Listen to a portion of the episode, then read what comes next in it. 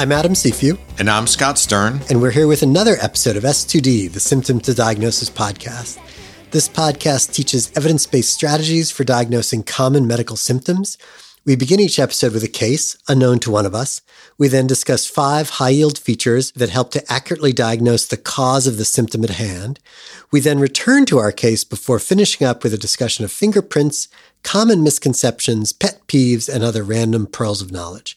The cases that we discuss are drawn from our clinical experiences, but because protecting patient privacy is part of our oath, we never discuss actual patients. What are we talking about today, Scott?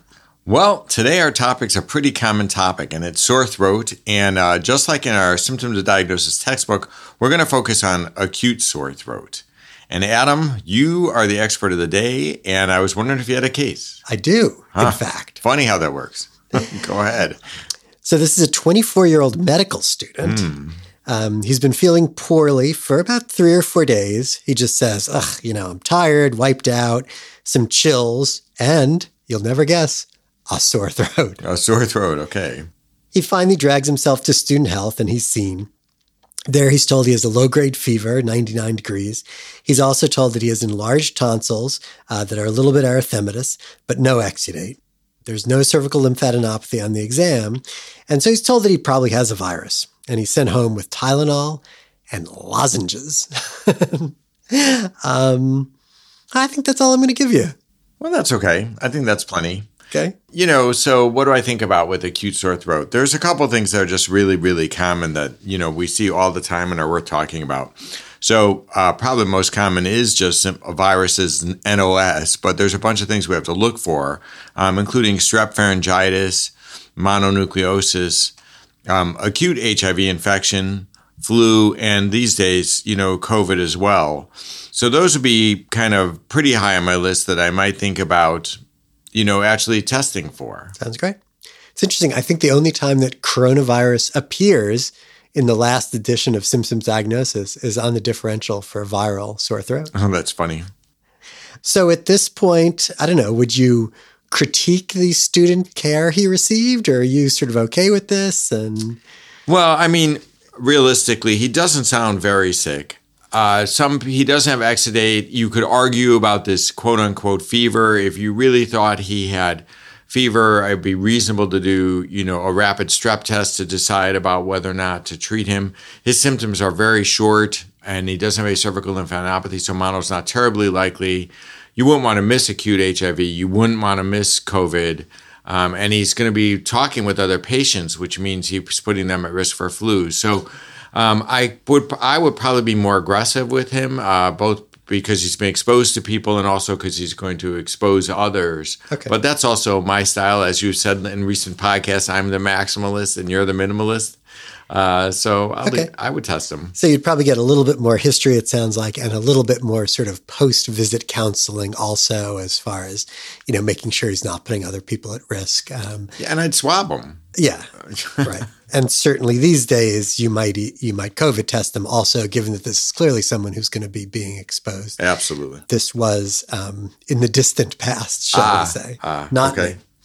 Um, okay, let's stop there. So I think you. Were, uh, so can you give us, given all that, would you want to give us five points of what I should have done, and then we can go back to the case sure. and you can fix it? sure. No, I think um, you managed them just as they did. Okay, so my five key points. I'm going to start with differential diagnosis. I seem to always start with differential diagnosis, just kind of the framework. And the framework for sore throat is really viral causes, bacterial causes, and non infectious causes similar to acute diarrhea, actually. But let's move on from that. So, viruses you can usually recognize because there are usually other symptoms. So, it's not just sore throat. There's often cough, coryza, rhinorrhea, myalgias, those kind of things. It sounds like a viral syndrome with sore throat being one of the many symptoms involved.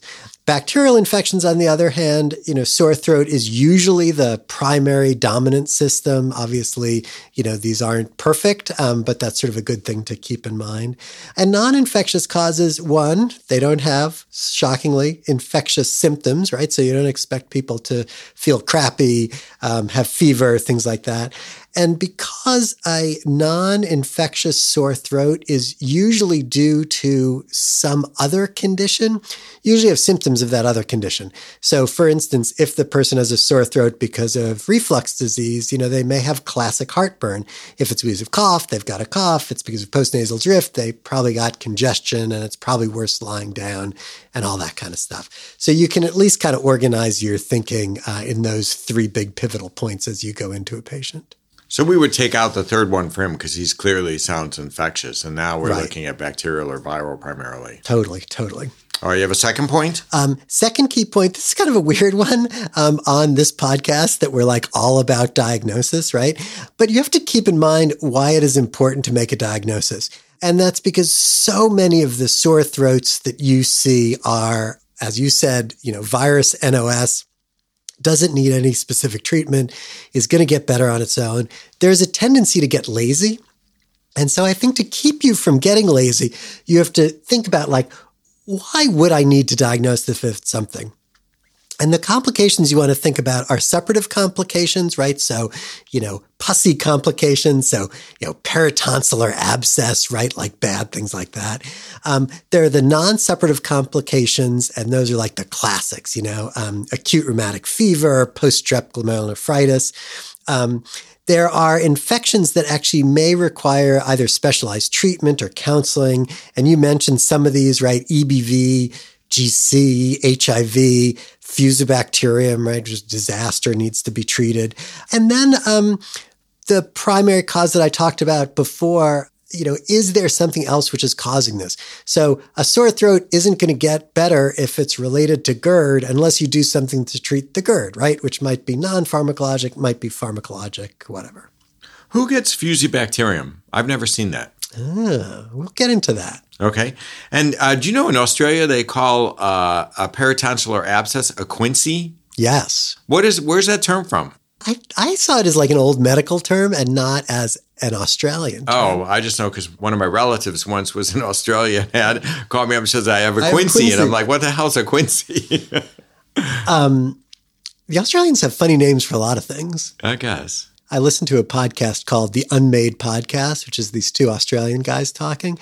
And they're funny because they often point out things. And one of the things that always comes up is documentaries they refer to as docos. Docos. Wait, they called their podcast the Unmade Podcast, but they made the podcast. Oh, it's spectacular. So the entire podcast is ideas for podcasts which will never be made or which at oh least my they God. won't make. Oh, That's funny. So good. All right, so you've told us now what the differential was, and the second one was why we need to worry about some of those entities. What's your third key point? Third key point the Centor score. Okay. Ah. Because who doesn't lo- love a really good clinical decision rule, right? And if you think about clinical decision rules, like the very first two things that should come to mind are the Centor score for strep throat and the Ottawa ankle rules, right? They're like, when you teach clinical decision rules, that's how you need to teach them. So, um, what is in the Centor score? So, it's made up of five things. So, the presence of exudates, the presence of cervical lymphadenopathy, the presence of fever, the absence of cough, um, and age under 15. And all of these things are factors which increase your likelihood of having strep throat. Okay. Um, and if you have four or more of those findings, that has a likelihood ratio of about five. And most of the charts which deal with this say, okay, so let's actually use that likelihood ratio. And if you're in kind of a regular, you know, adult urgent care place, the background likelihood, um, kind of just prevalence of strep throat among people coming in with pharyngitis is about 10%. That's like your pretest probability. So with a likelihood ratio of five, if you have four or more positive, that comes up to be 35% post-test probability. And so we usually think like, that's certainly enough to test, right? And so that's often used as a cut point for should we do a rapid strep test or not. So he had no cough, presumably, at least you didn't mention it. Right. And we could say he had a fever, although it's low grade, but probably real. Right. So he would get two, right? Exactly. I did the calculations. So two would get him to a post test probability of about 10%. Three, um, because I'll tell you an interesting thing that happened in this case, uh, three gets you to a post test probability of 22%. You know what I don't like about the Centor score is it equates all those as being the same. And my clinical experience would say that exudates weighs heavier than some of the others. Do you have any data on that? You're laughing at me. You're such a snoot. You're like um, pulling out your anecdotes from I am. 50 I am. years but tell me that's not true. No, come on. It's a well validated clinical decision rule. I'm Fine. sure it's better validated than your made up. Um, I, I, I, Clinical fine, acumen. Fine. Oh, ooh, those are fight words. Clinical right. acumen with quotations. Right? Oh my goodness, we're gonna break into a fight on this podcast.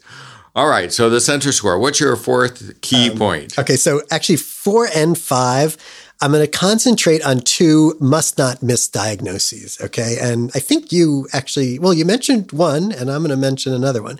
So, first is Lemierre's syndrome, okay, which is caused predominantly by Fusobacterium. And come on, Fusobacterium necrophorum. Could you come up with a scarier bacterial right, name? Okay. dead man's disease. Um, so Lemierre's syndrome is a septic thrombophlebitis of the internal jugular vein. Okay. It's usually preceded by pharyngitis. And then patients present with high fevers, rigors, neck and throat pain. And it can be a disaster because as you imagine, you know, if you have a septic thrombophlebitis of the IJ, you generally get septic emboli. There are local complications. It's kind of a disaster. It needs to be recognized, needs to be treated. So this is another reason that when you see a person, you know, with a sore throat, do a careful neck exam. See, you know, are they actually tender, you know, over their IJ? Because someone who's got strep throat, you know, they may have tender nodes, but they're not going to have tenderness over their IJ. And if patients are coming in with a sore throat and have things like, say, dyspnea or pleuritic chest pain or abdominal pain, you should really broaden your differential and think about Fusobacterium. My fifth key point you definitely mentioned is acute HIV. Um, so acute HIV is much less common than it used to be, but obviously people are still getting HIV. And somewhere between 50 and 90% of people have an acute retroviral syndrome after they're infected. So it's important to recognize this. And probably the reason that it's most important to recognize it is that during um, the acute retroviral syndrome, people have a very high viral load. And almost by definition, right, they don't know that they have HIV during that time. Um, so if they're feeling well enough, they may very well be sexually active. And so then it's not just your patient you're taking care of, it's contacts of the patient who you're taking care of. Eh, The, the presentation is mostly nonspecific, which I guess means that we have to be thoughtful about it. Two things that you can see with uh, acute HIV, acute retroviral syndrome, that's less common with other things are rash. You see that in over 50% of people, and um, mucocutaneous ulcers, which actually are pretty specific but not very sensitive. Interesting. You know, another one we didn't mention, which Yeah. I thought about when you were talking about examining the neck, is every now and then acute thyroiditis. Yeah. It's really neck pain rather than sore throat, but I've had patients come in and say they have a sore throat. And only when you ask them to put point to where it hurts, do they point to their thyroid, right? Have you seen this too? I'm like, stop talking because that's one of my clinical pearls. oh, that's coming up sorry. I'm going to stop talking. We clearly don't have as much to talk about with sore throat because we're sort of like Riffing a bit much. exactly and trying to stay away from um, some things that are coming up later. All right. So with all of that, we've got a guy with a sore throat and a Centor score of two out of five. And I was recommending doing a nasal swab for COVID, which would give us flu, and a throat swab for strep. Uh, Whether or not I test him for mono now or wait for a couple days, I might wait, but I could certainly see checking an acute HIV test. So back to the case. So he comes back and his his roommate, who's you know learning clinical skills, um, examines him and says, "I think you have lymphadenopathy. I think you have tender cervical nodes." And then roommate of the medical student, who's also a medical student, and medical student shrug and you know move on with their lives. Um, our patient just gets worse and worse over the next two days. Two days later, he wakes up absolutely rigoring, drenched in sweat, miserable. Roommate takes him to the emergency room because it's Sunday morning at this point, and he's got a huge peritonsillar abscess. Oh, my actually, God. At this point, um, and it's such an interesting story. Um, as you can tell, this is a little bit more real than many of our stories, um, because the emergency room doctor just did an IND right there, and as the pus was evacuated from this abscess, our patient was like, "Huh." I feel all better. Oh my God. it was the most striking cure I've ever uh, Oh, I've ever oh, seen. Just the thought of having your throat lance I and pus dripping know. out is disgusting. Well, right. so that's the case. All right. So, well, uh, now that we're done with that, we're gonna go fingerprints, misconceptions, pet peeves, etc. So, fingerprints. What do you got? I got nothing. How about you? I got nothing. Yeah. Okay. common misconceptions. All right. Go ahead. Um, I'll start out. Um, so the common misconception is is kind of the need for throat cultures, and this is to really understand your rapid strep test, your your RADT, your rapid antigen detection test. So the sensitivity and specificity of that test, sensitivity seventy to ninety percent. Ninety percent is kind of what's on the package. Seventy percent is what comes up more in kind of clinical studies because there's obviously a lot of user variability, right? If you like poke the tonsil, that's one thing. If you miss the tonsil completely, that's another thing. And if you really get in there and swab up and down until the person gags, that's that's another thing. So sensitivity 70 to 90%, specificity is really good, 90 to 100%. Thus, if positive, there's really no reason to send a throat culture, right? It's positive, you're going to treat, the specificity's high, you know, you're done. If, on the other hand, it's negative, in a low risk person who's at low risk for complications, basically adults, right? There's really no reason to send a culture. If it's negative in a high risk person, maybe a child, an adolescent, maybe someone, um, child or adolescent with, you know, exposure history, something like that, then it really makes sense to culture. So you've got backup given the, given the lowish sensitivity. So with those, if you rewind, not knowing he developed a peritonsillar abscess with the, just the low grade fever and the erythematous throat before he has lymphadenopathy, would you have done a rapid strep on him when he was first seen? Totally. Totally. You know, and I think, I mean, you would have done the same thing. right? Well, you know me. Right. I mean, you probably would have biopsied his tonsils. Right. You know, point. I'd have probably done a chest x ray and a head CT scan just to make sure. All right. Okay. How about you? You have any common misconceptions? Well, just that you've already mentioned that's all viral. I do think we tend to get lazy. yeah, that's a good point. And there, you know, there are a lot of.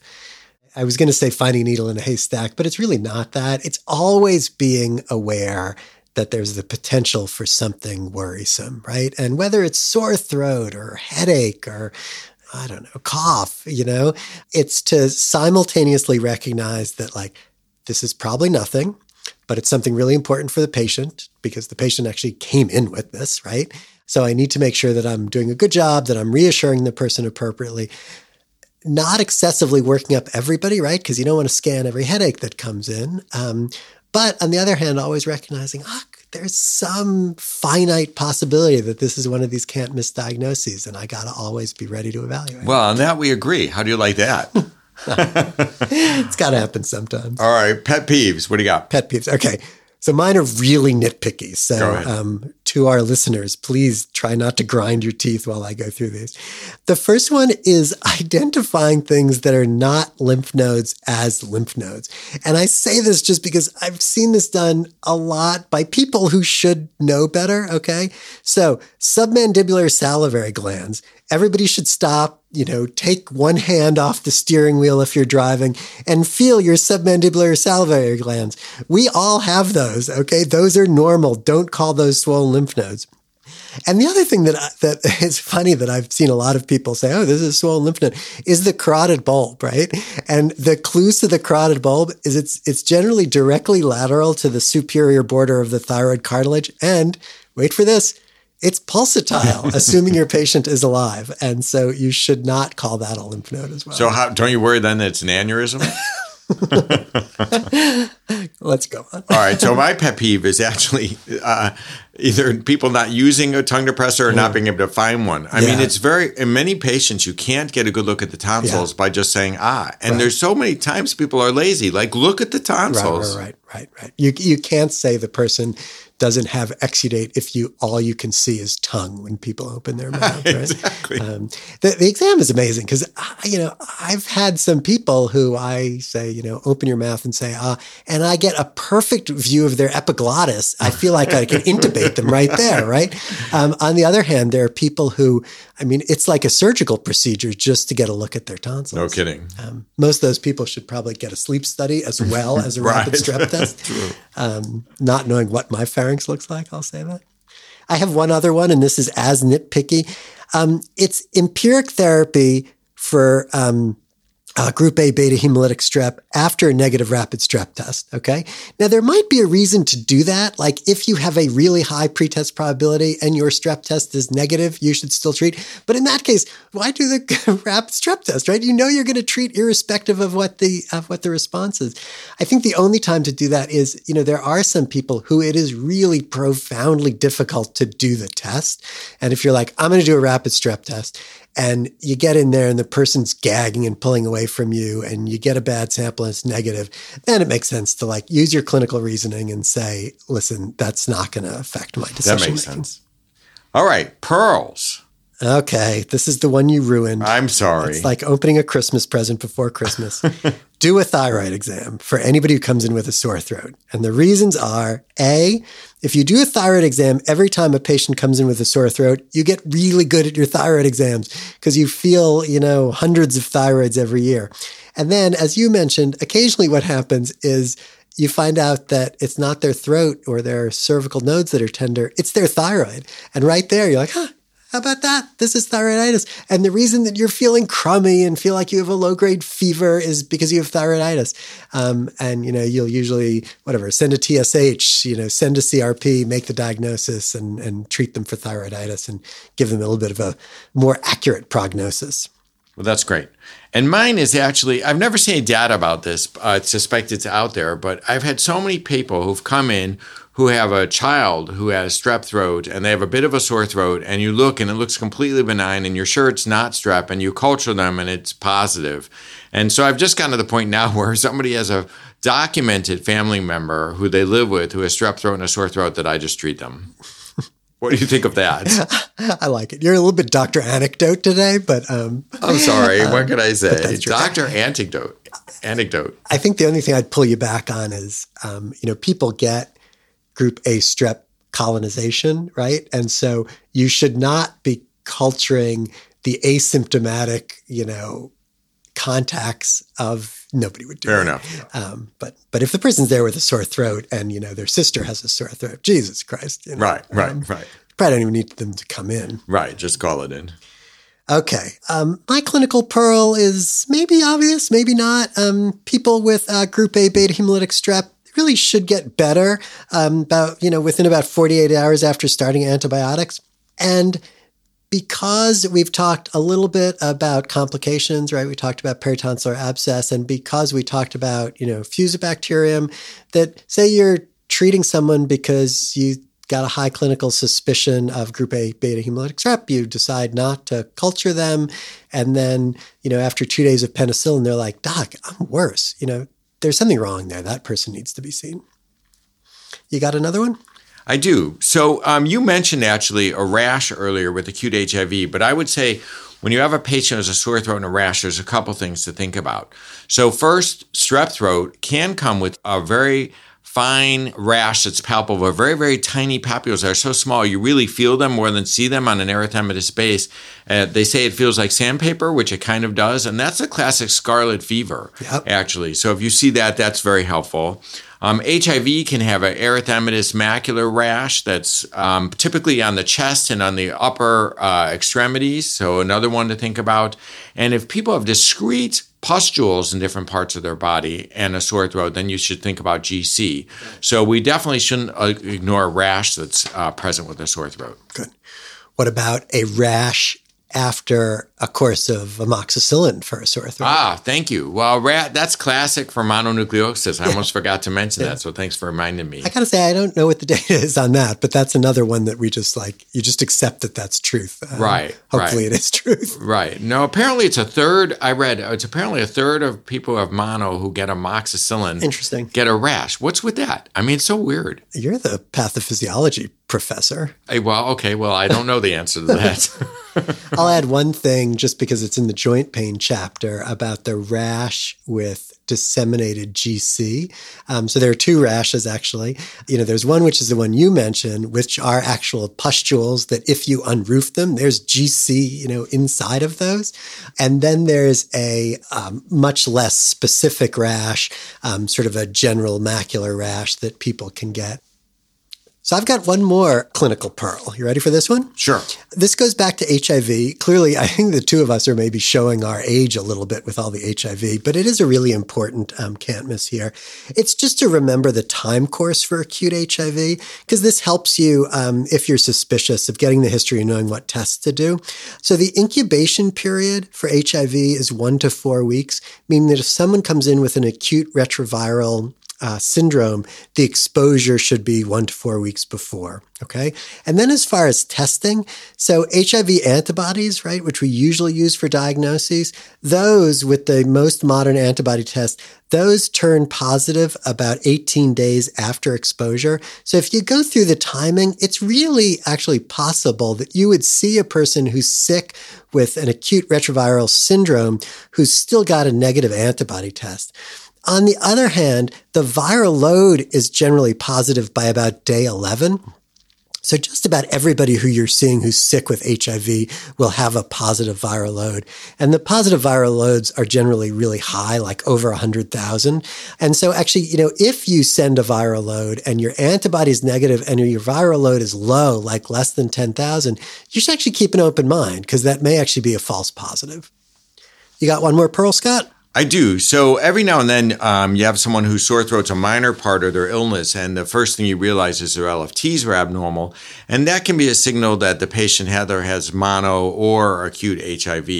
The other thing about mono that's odd is the mono spot early on can be negative, especially when people are very sick, and right. so some of the clues can be abnormal LFTs or an atypical lymphocytosis on a CBC. And sometimes you have to just keep repeating the monospot, or you could get an EBV DNA level if you wanted to to make that diagnosis. Perfect. And so these are people who are a little bit more complicated, who you're seeing, who you think this isn't strep, or maybe their rapid strep test is negative. You say, I'm going to test this person a little bit further.